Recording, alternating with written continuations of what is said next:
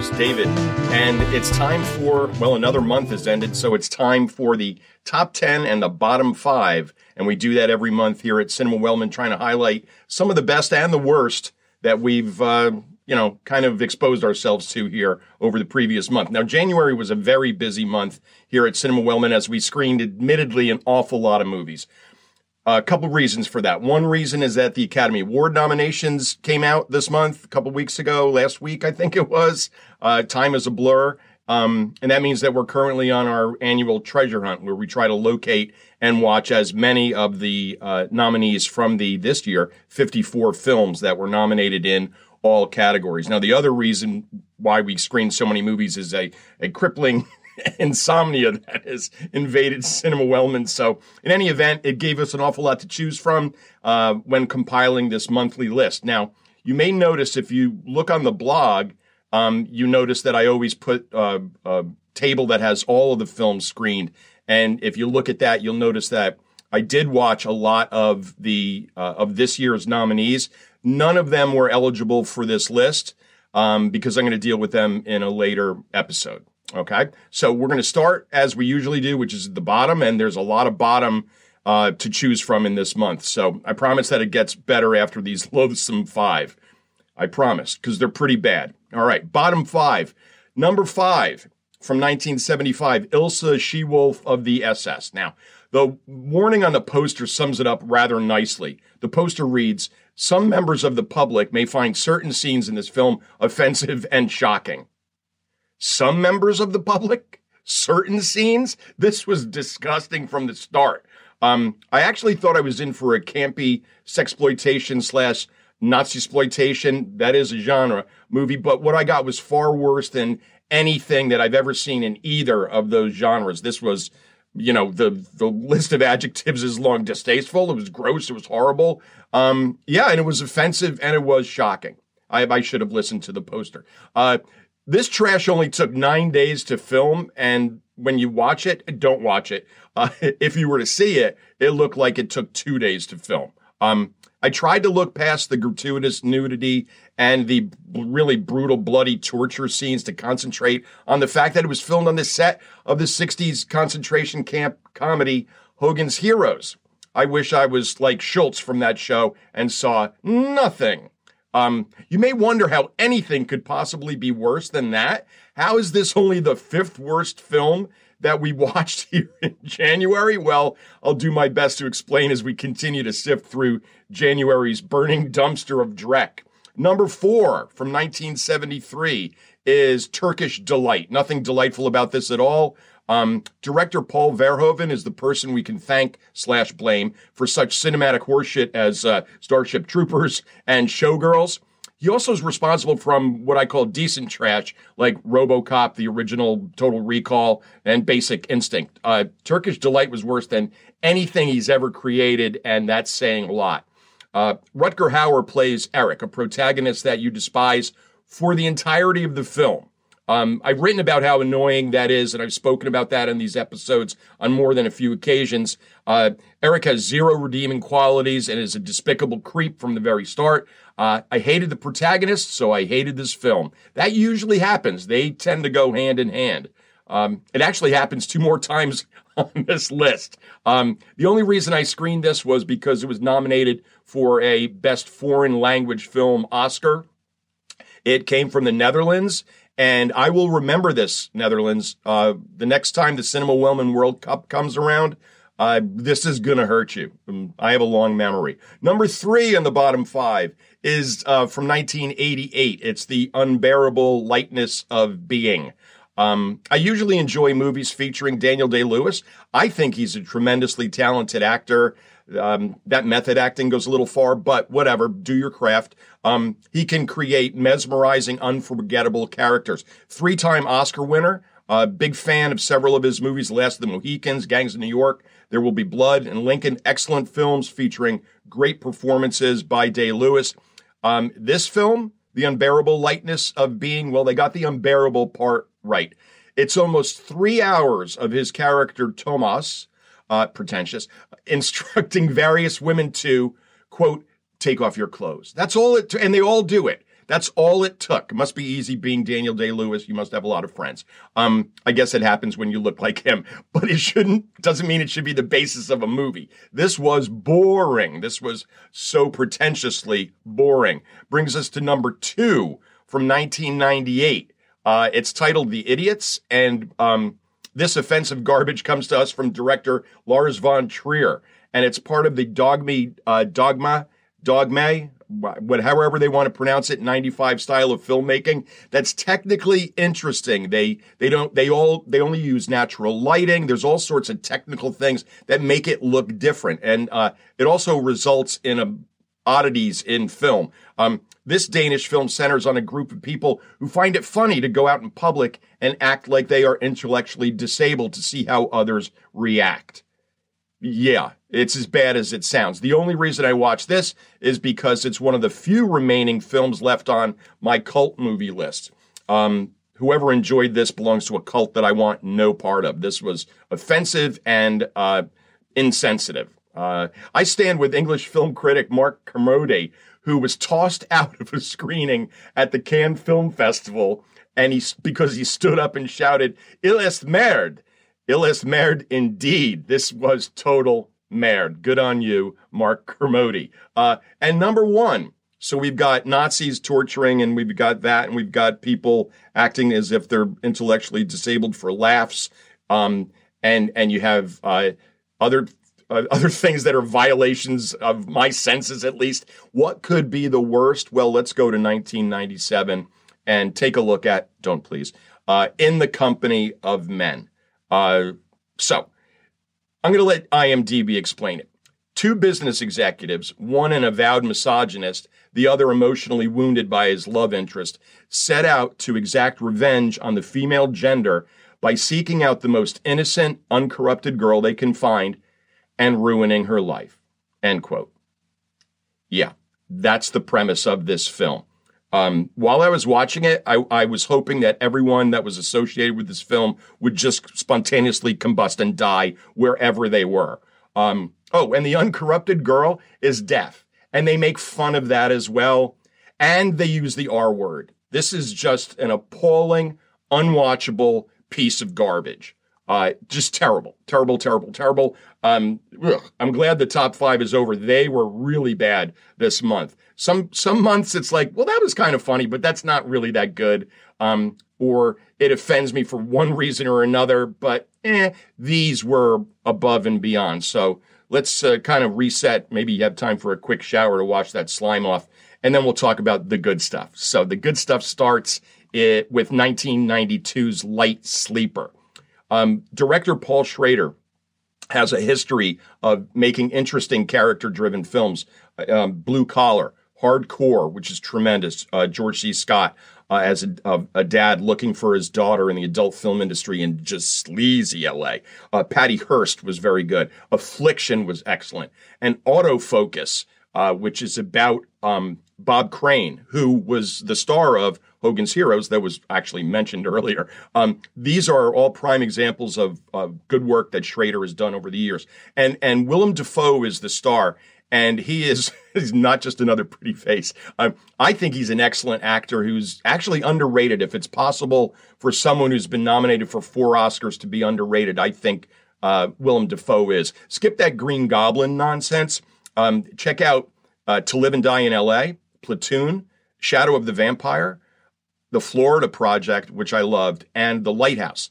And he also made autofocus with Schrader. So put Schrader and Dafoe together and you have something worth watching. Light Sleeper is a slow burn, atmospheric crime drama in which drug dealer Dafoe reconsiders his whole line of work and his life in general. Um, it was watched because it was on the cult movie list and they finally got one right. Those are hit or miss, which I guess actually fits the entire category. Number nine on the top 10 for January is from 1976, and it's a short, and it's titled Molly's Pilgrim. Um, my contempt for the Academy was documented in a recent episode, and they continue to annoy me on a regular basis. That being said, this short film makes me happy that I set a goal to see everything that was ever nominated in any Academy Award category. If I didn't set that goal and make that list, I would never have gotten to see Molly's Pilgrim. This Oscar winning short film is about a young Russian Jewish girl who emigrates to America with her family to escape religious persecution. Um, most of the film takes place at Molly's school right before Thanksgiving. Her school's going through the usual Thanksgiving bullshit myth, as all schools do. Uh, that and the Columbus nonsense is frustrating. My students knew exactly where I stood with that Euro trash. You track down any one of my students that I've ever taught. Hey, what did Mr. D think about Columbus? They will give you an earful. In any event, Molly's Pilgrim, uh, she makes a pilgrim doll as part of this Thanksgiving project, and her doll does not look like all the other dolls that the kids make, and for a very good reason. And she ends up schooling her classmates and her teacher uh, with a lesson that'll bring tears to your eyes. You go, Molly. That was excellent, excellent, excellent, excellent. Nice little film. Number eight is from 2001 and it's titled The Experiment. Um, the cult movie books come through again with this one. This is the disturbing German film. Is there any other kind? Uh, the experiment in in the title um, is set to take place over two weeks, and it features 20 men who are hired to play prisoners and guards in a prison. 10 are going to be prisoners, 10 are going to be guards. And it goes about as well as you'd expect it to. Let's just say that it doesn't take long for things to deteriorate. This is an interesting and disturbing look at human nature and what a little power can do to change who you are. It was a wild ride. Now, speaking of wild rides, let's look at number seven from 1985 Drunken Dragon. Several years ago, I decided that my milestone movies, number 5,000, 6,000, etc., overall, uh, were they were all going to be kung fu slash wuxia films. And I decided to do this to honor a college roommate of mine who had passed away. He and I spent countless hours in altered states watching these cinematic treats on Saturday afternoons. And to, with help, uh, to, I needed help picking the title, so I enlisted another college friend of mine who was right there in that little Roach Palace on Aberdeen Street in Boston. Um, and I have him help me choose those milestone films. He helped me choose number 5,000, which was Mad Monkey Kung Fu. And he's been on board with me ever since.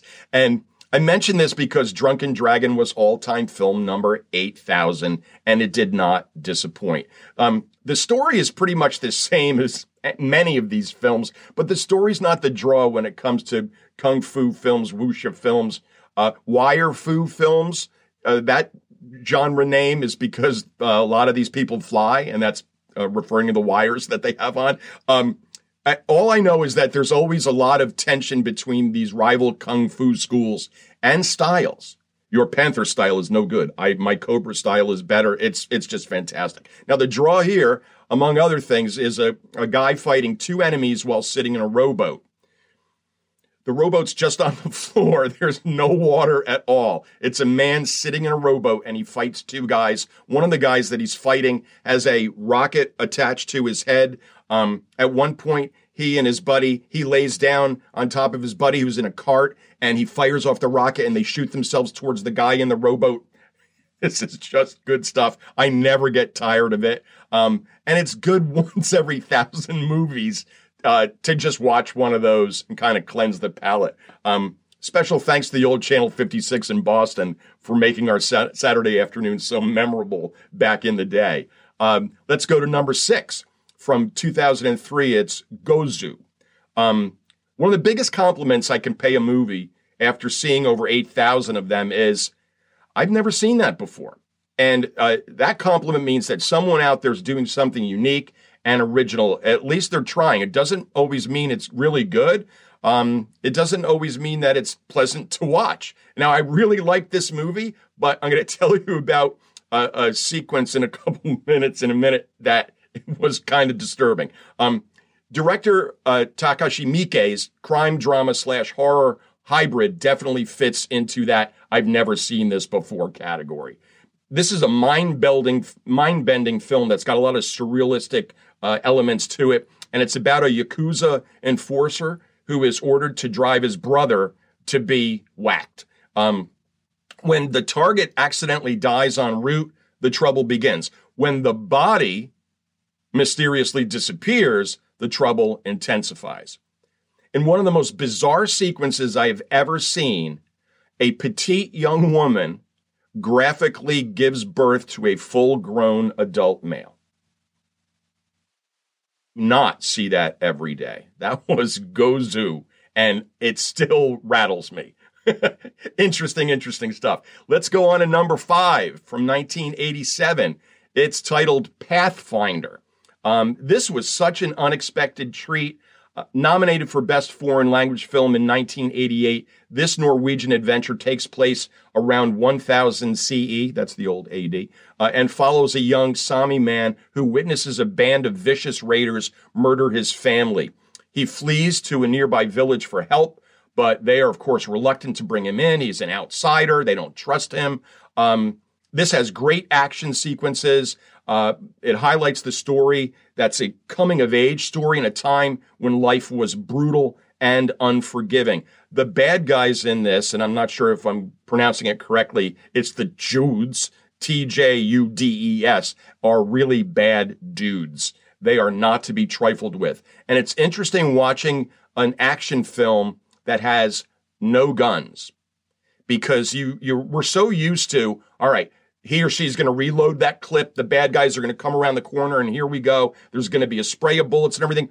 These people have arrows, bows and arrows, and knives and clubs and stuff like that. It, it's wild. The uh, the outdoor sequence, well, the whole thing is outdoors. Some of the um, cinematography is just stunning uh, in the in the cold temperatures, and you just you're just chilly watching it. That's Pathfinder from 1987.